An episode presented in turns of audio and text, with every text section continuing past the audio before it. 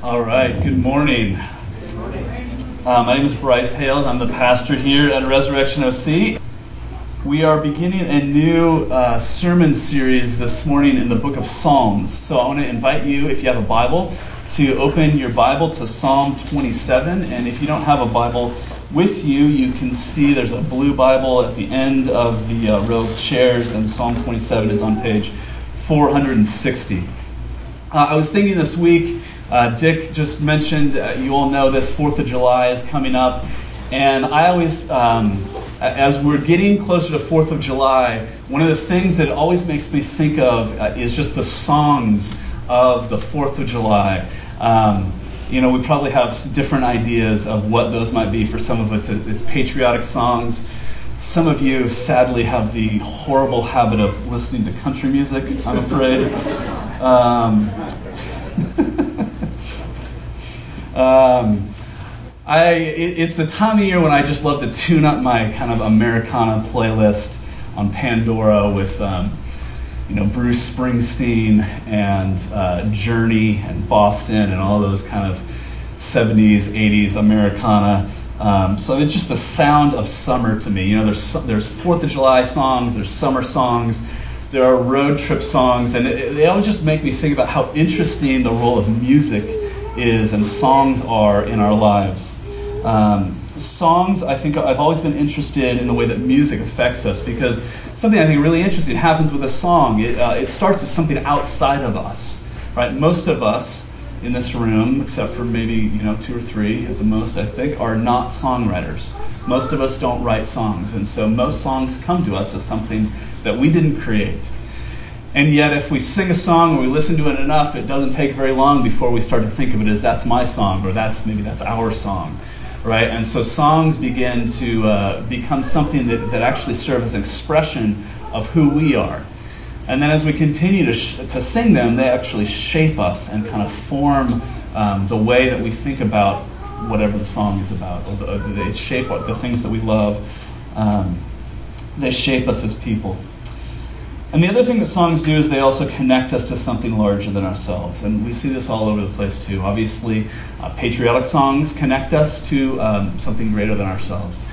You might have had this experience in a concert. Um, have you ever come out? I remember Ashley and I going to see U2 a couple years ago and coming out of the concert and just like, that was like the most meaningful thing. Oh, it was great. And you tell your friends and they just don't get it. You're like, but it's U2. And they're like, okay right? But it connects you to this sense of something beyond yourself. Um, um, obviously, this is true in church too, right? The songs that we sing connect us to something beyond ourselves. And this summer, we are starting this series in the book of Psalms, Psalms, uh, this series called the Songs of Summer. Um, because the, song, the Psalms are a book right in the middle of the Bible, made up of about, a, uh, not about, made up of 150 Psalms. That originally they were songs. They were um, the really the, the hymn book for God's people in the Old Testament. And even still today, there are, there are some branches of the Christian church that exclusively sing the 150 Psalms. Um, and, uh, you know, I, I, think that might be a little bit of an overreaction, but I, I think what it, what it shows us is the rich value of the Psalms in the life of uh, the people of God, even to this day. Um, one of the, the values, I think, of the Psalms, I think the Psalms are really helpful for American Christians in 2017 because they help us express a wide range of emotions. And uh, we have gotten to a place um, in the American church, I think especially, where we, we like to be really positive, we like to be really excited. And, um, and the Psalms help us give voice to uh, being happy and to being joyful and to praising God. But the Psalms also help give voice to emotions that we often don't know what to do with.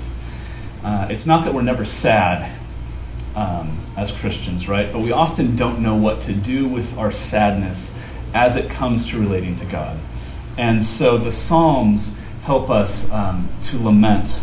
They help us to know what to do um, with our negative emotions. They help us to know um, what to do when everything isn't happy, when we're in pain, when we're frustrated, when we're heartbroken. And because of that, the Psalms help us express. Um, they help us express these emotions, and so they help us to see how we live all of our lives in the presence of God. But I think it's also helpful to remember that the Psalms are songs. Um, they're songs that God's people have sung for 3,000, maybe 3,500 years in some cases. And so they shape us. They, they help us to um, they help us to worship God. They help us to be the kind of people who, when we are sad and when we are joyful, that we bring our sorrow and we bring our joy to God. And my hope this summer is to expose us, uh, some of us maybe for the first time, and some some of us, uh, you know, for the hundredth time, to a few of the Psalms. We're not going to look at all 150. Uh, you'll probably be glad to know this summer. But we're going to look about, uh, I think, eight or 11 Psalms or something like that this summer. And the first one we're going to look at is Psalm 27. So if you would stand with me, I will read for us Psalm 27. The Psalm of David. The Lord is my light and my salvation. Whom shall I fear? The Lord is the stronghold of my life. Of whom shall I be afraid? When evildoers assail me to eat up my flesh, my adversaries and foes, it is they who stumble and fall. Though an army encamp against me, my heart shall not fear. Though war arise against me, yet I will be confident. One thing have I asked the Lord that I will seek, that will I seek after, that I may dwell in the house of the Lord all the days of my life, to gaze upon the beauty of the Lord and to inquire in his temple. For he will hide me in his shelter in the day of trouble. He will conceal me under the cover of his tent. He will lift me high upon a rock.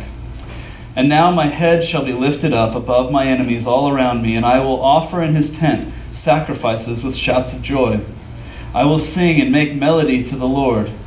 Hear, O Lord, when I cry aloud. Be gracious to me and answer me. You have said, Seek my face. My heart says to you, Your face, Lord, do I seek.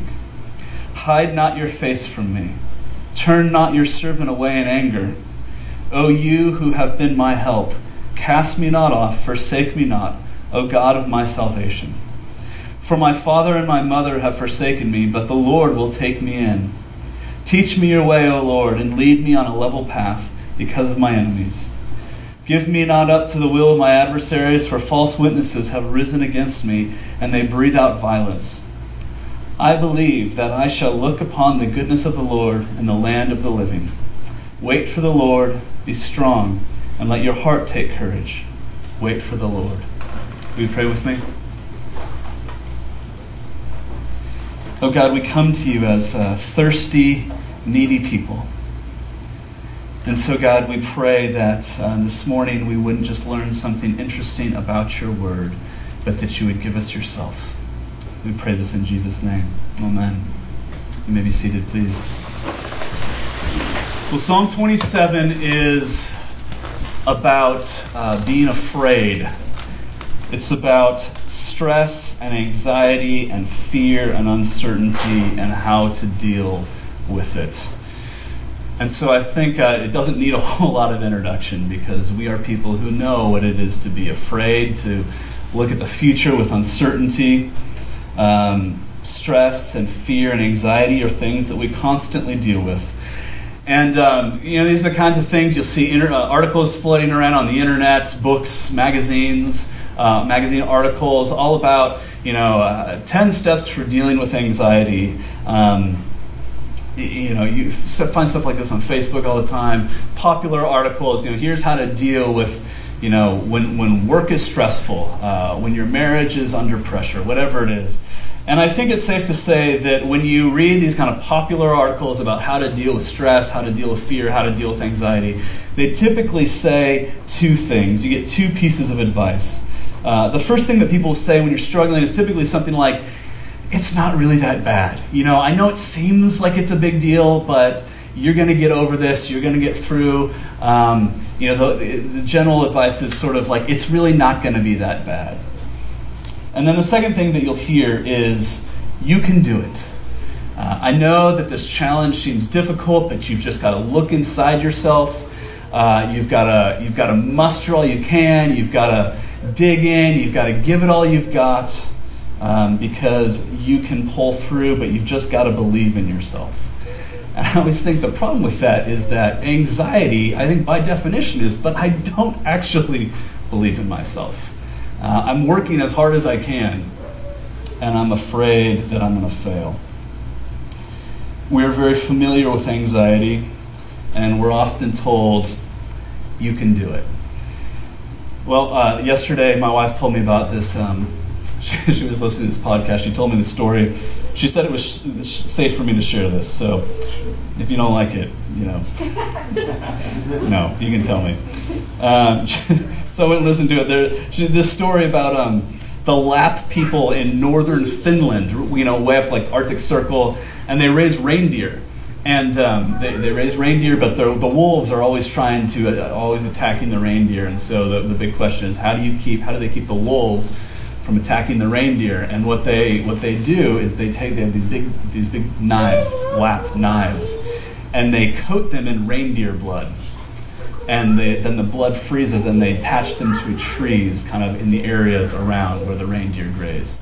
And so the wolves will see the reindeer and they will you know, be attracted to the reindeer, but as they get close, they'll smell the blood on the knives and they'll begin to lick the knife, and the knife is like a bloodsicle.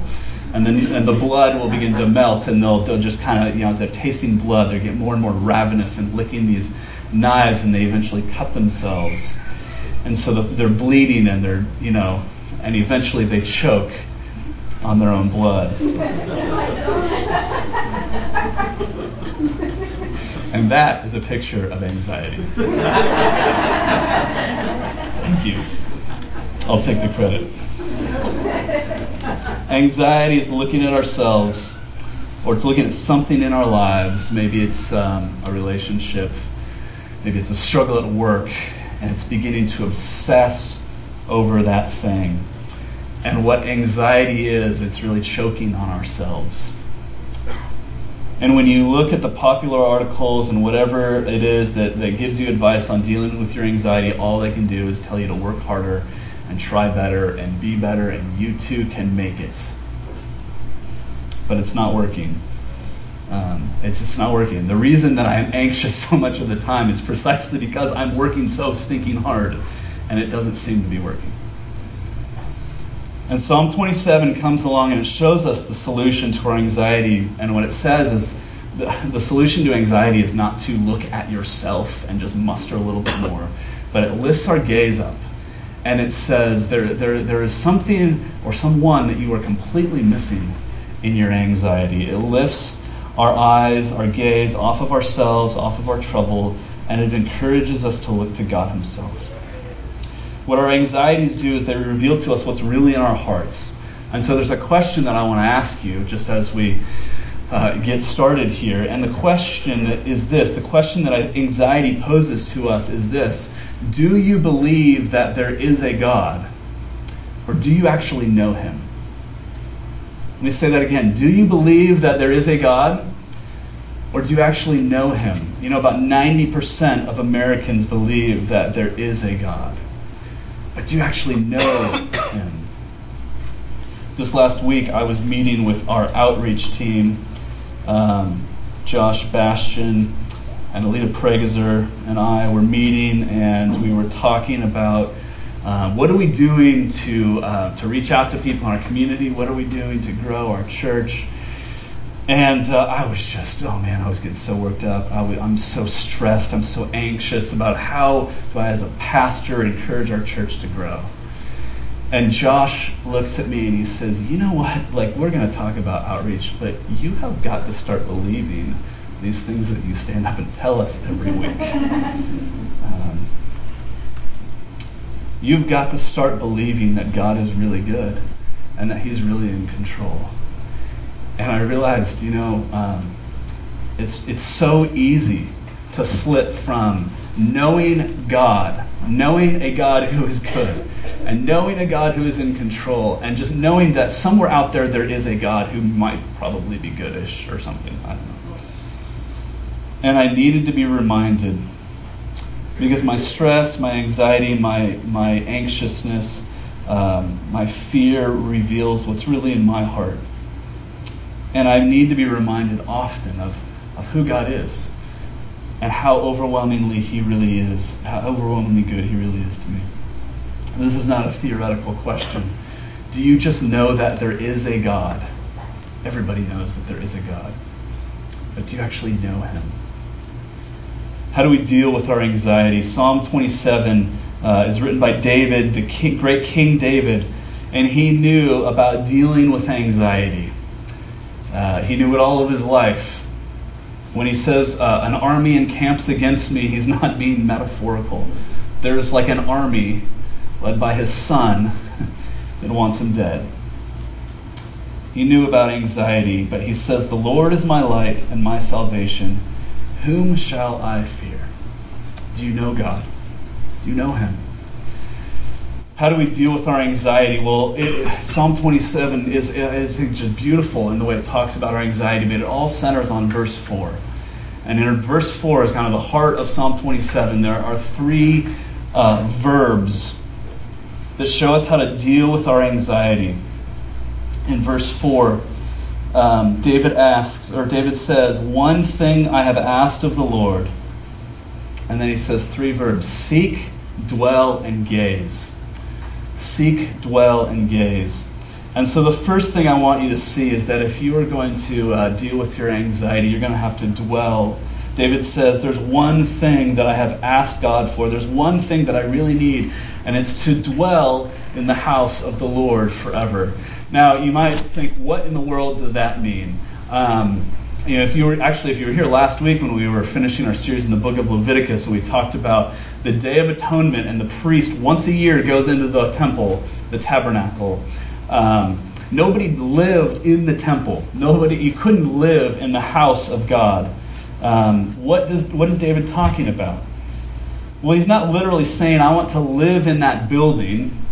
I want to go into this curtain, you know, beyond this curtain. Um, what he's saying is that no matter what happens to me, I can handle it as long as I have the presence of God. Um, I can deal with whatever life throws at me if I'm dwelling in the presence of God, if He is beautiful to me, if I have God's face, I can take anything. And when anxiety creeps in, it's because something other than God has become primary for us. David is saying, This is the one thing. Having God's presence, having God's face, dwelling with Him, that is the one thing I need. And when anxiety creeps in, it's because something else has begun to take that, that primary place. Something else has become that one thing. Now, a little bit of anxiety, I think, is a good thing. A little bit of anxiety means you're a human being who actually cares about people. You know, a little bit of anxiety is what enables you as a parent to keep your kids safe. It's the thing that makes you jump out of your chair when you see your toddler wandering towards a, you know, a street. Um, a little bit of anxiety is what moves us to action to defend those that are marginalized in our society. A little bit of anxiety is the thing that gives us compassion for our coworker who's going through a divorce. Um, a little bit of anxiety is a good thing. But what you have to see is that anxiety only comes from the things that we really care about. Um, and so, for the most part, anxiety, I mean, not exclusively, but typically for us, anxiety comes from things that are good. Um, money is a good thing, working is a good thing, sex is a good thing, relationships are good things, having kids, these are all good things. But when they become the primary thing, when they become the ultimate thing, when they become the thing that we tell ourselves, as, as long as I have this, then I will be happy, then I will be content. That's when that's where anxiety comes from. Um, our kids, right? Many of us are anxious. Many, for many of us, our kids are the biggest sources of stress in our lives. We want them to be safe. We want them to be healthy. We want them to have every opportunity. And that's wonderful. But then we tell ourselves that uh, we, have, we have failed if we're not giving our kids every opportunity. We have failed if we're not, um, you know, we've failed as people if, if our kids leave, if our kids don't get into the best colleges. If our kids leave, you know, I mean, what's the worst thing that could happen as a parent? That your kids would leave your house and turn their back on you. I mean, would that not be the worst thing in the world? But what does David say in verse 10? What David says is, Even if my father and mother forsake me, still the Lord will take me in. I think if he was writing to us, most many of us in Orange County, South Orange County, he might say, Even if your son and daughter forsake you, still the Lord will take you in. Listen, if God's face is the one thing that you need, if you are dwelling with Him and your kids grow up and they turn their back on you, they walk away from you, it's going to hurt, but it's not going to crush you. And if you've spent 18, 20, 25 years telling yourself that I am good enough because my kids are good enough, because my kids are smart, because my kids are well adjusted, and then they leave your house and they turn their back on you, it will crush you. It will crush you. Our anxiety always comes from taking something even a good thing, and making it the thing, the thing that we need. But if we make God our greatest joy, then we will live without fear because God is fine. He doesn't need us to take care of Him. Does that mean that nothing bad will ever happen to us? Of course not. But it means that the thing on which our ultimate hope is placed is unshakable and immovable. And when bad things happen, it won't crush us because, because we have God's face. We can deal with anything when we have God's face. Almost every day um, when I'm leaving the house, I'm, I'm, going to work, um, and my little girl, she'll hear me getting ready, get, gather, gathering my stuff. She'll hear me get my keys. She'll say, Daddy, where are you going? Every day. I'm going to work. She said, No, don't go to work. So it'll be okay. I'm going to come home. I'll be home tonight. She says, But can I hug you and kiss you? Okay, yes. sure. We can take anything if we have our Father's face. Do you know about God or do you know Him? Do you have His face? Do you know that He smiles at you? Are you dwelling with Him?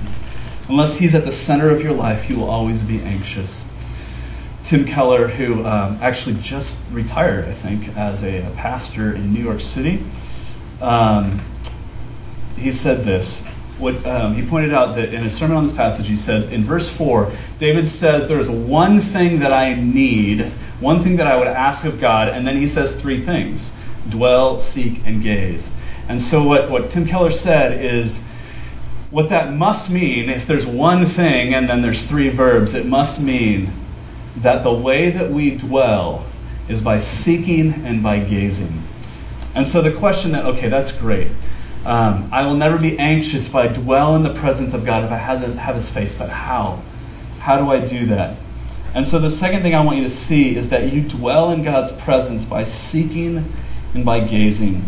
We dwell with God by seeking after Him and by gazing on His beauty. Seeking and gazing are two ways, the two words that talk about pursuing God. And, um, uh, and, they're both important and they're distinct, they're different, and yet I think the key is that we do both of them.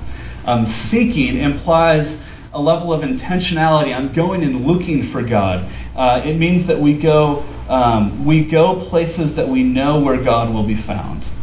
If we're seeking God, if we want to be in God's presence, we go to places we know God is going to show up. And so we go to His Word. And we go to His Word and we read because in His Word He tells us what He's like. Uh, in His Word He tells us what He's done.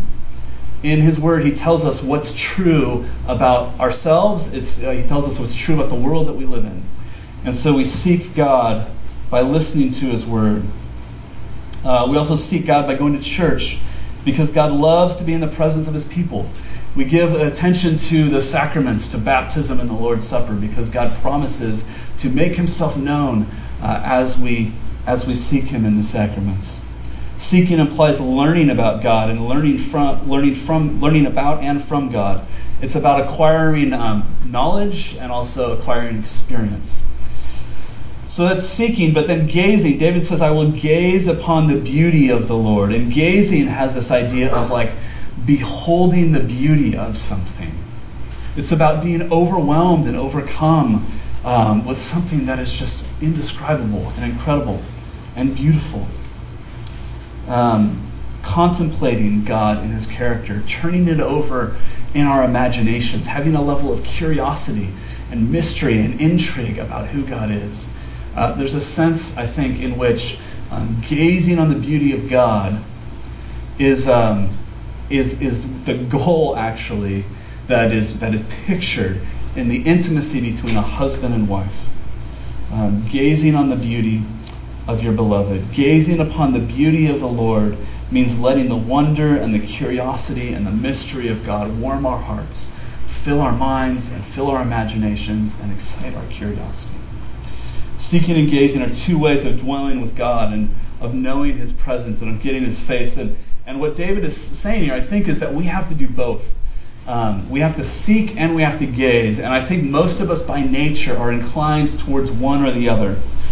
But if we just seek, if we just seek to learn about God, and we read books and we listen to lectures and we, um, you know, and, and, we, we seek and we learn apart from gazing upon the beauty of God, it leads us towards a sort of formulaic, Pharisaic legalism where we are very quick to evaluate and we are very slow to worship. Seeking God and learning more about who He is should lead us to worship. If we could talk in great detail about theology, but we never are moved to lift our hands, if we're never emotionally captivated in worship, then something has gone very wrong. Similarly, some of us, I think, are inclined to gaze without seeking. And uh, maybe we're the kind of person who is often overwhelmed by the beauty of God and worship or, or the, the majesty of God as he's, as he's just displayed himself in nature. And yet, when we gaze without seeking, the danger for us is that we're more interested in the emotion than in God Himself. We can become more interested in the experience of the gazing than the one upon whom we are gazing and we don't have any time for learning about who God is and what, he, what He's actually um, told us is true. And in an extreme example, uh, we can begin to actually wander away from God because we're just so wrapped up in this experience of gazing. But gazing upon God means obeying His word. Um, or gazing upon God requires obeying His word. Gazing upon God without obeying His word is sort of like the, uh, the spouse who's very interested in intimacy, but not very interested in taking out the trash or whatever chores. And we need both. And we get God's face when we seek and when we gaze and when they come together. I can remember a time when I was in seminary, um, in grad school, preparing um, for to, to, become a pastor. And um, you know, we spent a lot of time in, in grad school seeking after God and I remember listening to my, my systematic theology professor just lecturing on the attributes of God, the character and the nature of God. And it's very interesting and very, you know, mind expanding.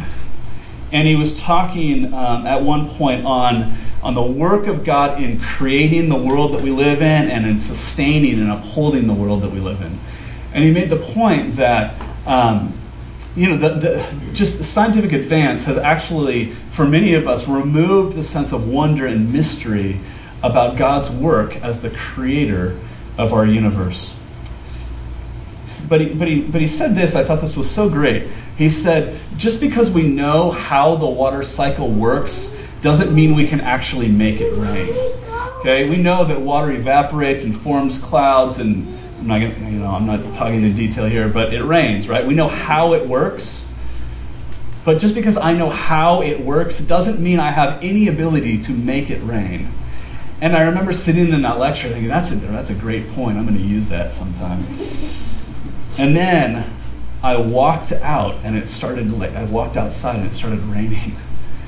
And I just like started weeping. And it was this moment of seeking and gazing coming together and walking home in the rain with this just overwhelming sense that God loves me. That he is majestic in the way in what he can do, that he causes the rain to fall. And I'm utterly incapable of doing that. And it led me to worship and to be moved by his goodness. Many people today say, Oh, I don't go to church because I worship God in nature. You know, I worship God at the beach, I worship God when I'm in the mountains. And um, I think the Bible insists that we cannot know God by nature alone. But having uh, you know, sought God, um, having learned about God, it enhances our experience of uh, uh, the beauty of the sunset. Is so much more majestic because we know it points to a God who loves us. When gazing and seeking come together, we get God's face. We dwell in His house.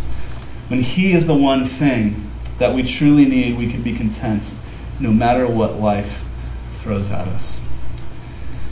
So that's how we get God's pre- get, get, get, that's how we get God's face by seeking and by gazing. But real practically, right? You, you might say, "Okay, that's really interesting, but I got this thing coming up this week and it's terrifying me. So what do I do?" And I want to say two things. And the first is this takes time. Um, dwelling in the presence of God, it takes time. And it, that's why you know it, we need to be regular. It, it, requires the regularity of worship and reading God's word to remind ourselves over and over and over again that um, He really is good, that He really is in control. That's why I needed Josh to tell me, dude, you got to listen to the things that you're saying. You need to actually believe them. When actually, when Josh said that, I said thank you. And Alita, who was also there, said, I told you that same thing this morning. I said, I needed to hear it more than once before it started to sink in. Right? We need to be reminded it's a lifelong process.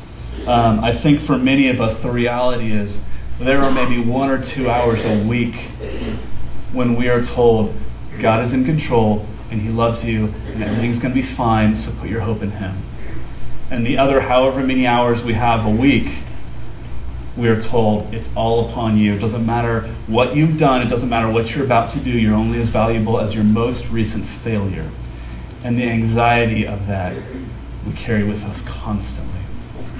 It's a lifelong process of learning to dwell in the presence of God, learning to enjoy His face. But the second thing, um, just really practical, is that um, as we start this series on the Psalms, we want to give you a gift this, this Sunday. And um, as a church, uh, we have bought a bunch of books and a bunch of CDs. And they are um, a gift to you. And uh, what, I, what I want to do is just help you find a way to take the book of Psalms beyond Sunday morning into the rest of your week. And so uh, we've got a, a, a, bunch of books on the Psalms by Tim Keller, who I uh, mentioned earlier, A Year of Daily Devotions in the Psalms. And this is a great way, I didn't actually plan to, to do this, but a book and a CD. Seek and dwell. Um, this, uh, this book is a great way, maybe in the morning, to open it up. You know, one one uh, portion of the Psalms every day for a year. There's a reading, there's a little meditation, and there's a prayer. It'll take you five minutes, and it's a simple way, maybe on your own, maybe with your family, maybe over the dinner table, to seek um, God's presence together. But secondly, we have a, a, CD by Sandra McCracken. She's a Christian artist. She lives in Nashville, and uh, she's written a bunch of songs. We actually sang several of her songs already this morning. And um, we have a bunch of CDs. This might be the last CD that you ever own. Um, it might be the last time anybody ever gives you a CD, but we have a bunch of CDs that we'd love to get you or give, give to you. And so um, you can take one, you can put it in your car, you can learn the learn the songs, you can sing along with them. I can tell you one of the ways that I gaze regularly on God's beauty is just by singing, by singing songs throughout the day. Um, after the service, our Connect team is going to be at the info table. They would love to give you a book or a CD. Just stop by and ask for one. And uh, we would love for that to be a gift to you um, today, and we'll be giving them out for um, the rest of the summer or until we run, we run out, I guess. Um, so stop by the info table and pick one of those up um, as our gift to you to help you to seek and to gaze after God this summer. So let me, uh, as I conclude, ask you the, sum, uh, the question that I started with. Are you anxious? Do you know about God, or do you actually know Him? You know, a great test um, to help you answer that question do I know about God? Do I just believe intellectually that there is a God, or do I actually know the person of God who has, who has made Himself known to me in Jesus? Um, a great question to ask yourself to help you answer whether you know him or just know about him is this Do you feel the need to defend yourself? Um, David says, The Lord is the stronghold of my life. God is the one who defends me. I'm not anxious because I know that God is the one who comes to my defense. So therefore, I don't have to defend myself. I don't have to defend myself um, against those who accuse me. I don't have to be a perfect parent because God is my defender. I don't have to be a perfect pastor because God is my defender. I don't have to be a perfect husband. I don't have to defend myself against every criticism because God is the one who defends me. Nothing will help you seek God and gaze on his beauty more than this um, knowing that He is the one who comes to your defense. Nothing will help you seek and gaze upon the beauty of God more than knowing that you have a defender. I read this week about Kathleen Parker, who won the Pulitzer Prize in 2010.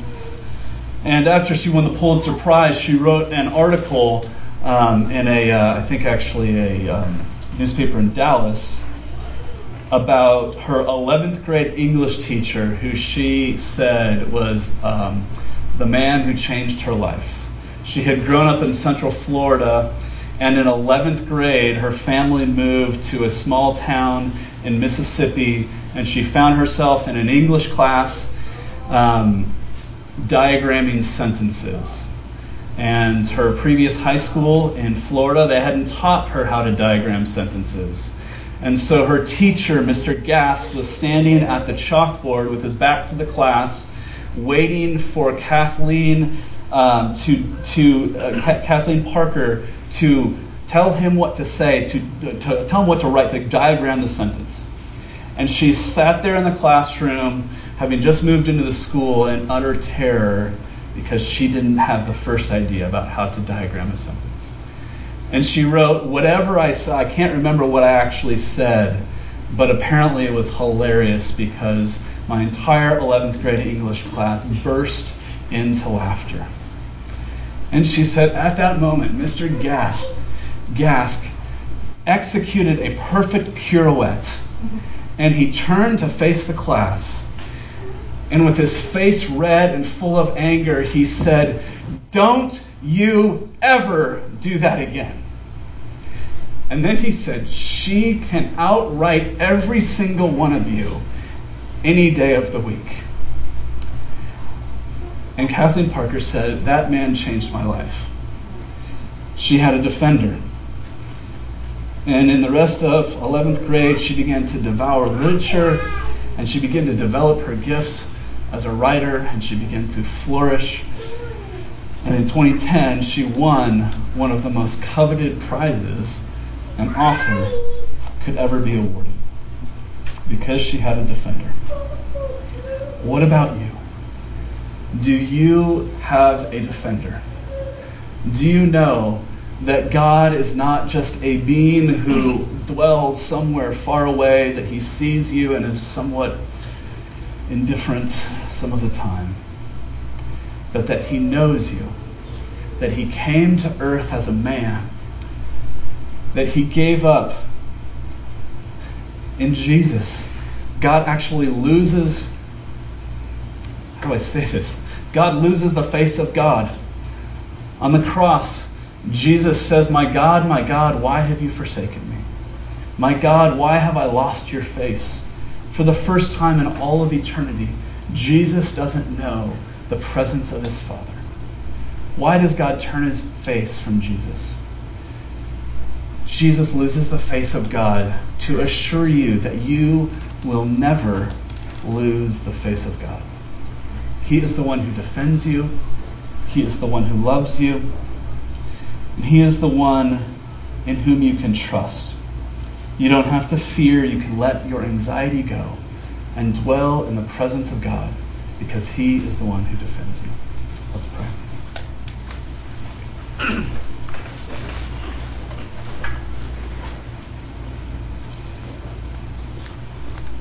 God, thank you for Psalm 27, for this wonderful poem, these words um, that remind us that you are the God who comes to our defense, that your presence is the one thing that we really need.